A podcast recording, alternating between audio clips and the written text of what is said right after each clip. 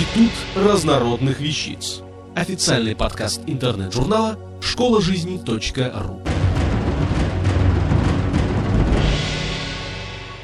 Анна Килл. Чем гладили наши предки? Изобретение утюга.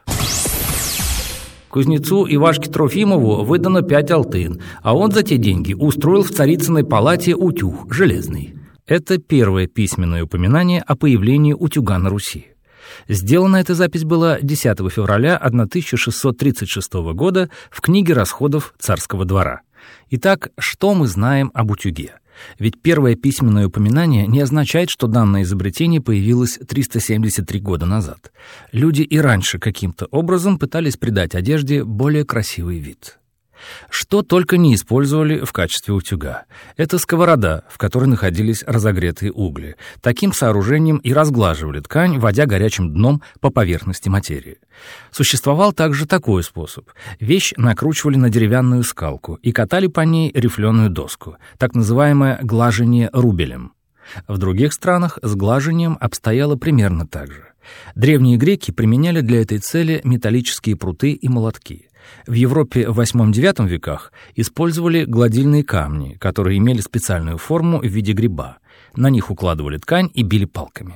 В XIV веке появился первый чугунный агрегат, который требовалось разогревать. Первый утюг, который был упомянут в письменности, являлся нагревательным, весил около 10 килограммов и был монолитным.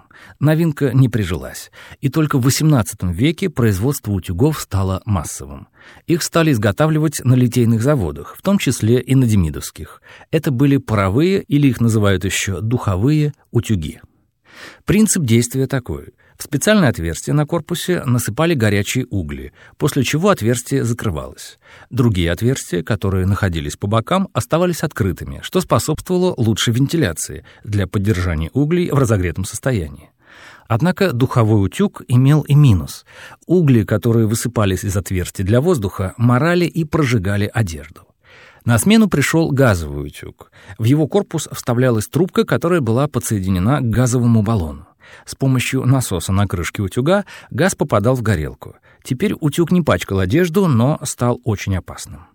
В XIX веке появился спиртовой утюг. Спирт заливался внутрь устройства, затем его поджигали. Таким образом нагревалась поверхность. Простое изобретение, но спирт в те времена был в дефиците, поэтому стоимость утюга составляла огромную сумму. Именно из-за большой стоимости утюг долго не приживался в хозяйстве деревенских жителей, которые вплоть до 20-го столетия использовали глажение рубелем. Благодаря изобретателю Эрлу Ричардсону в 1903 году появился облегченный утюг с электронагревом. Ричардсон убедил нескольких домохозяек опробовать его новое изобретение. Эксперимент удался. Руководствуясь мнением жены о том, что первая модель чрезмерно нагрета в середине и недостаточно заострения, Ричардсон создал более усовершенствованную модель своего утюга, и в 1905 году она пользовалась необычайным спросом.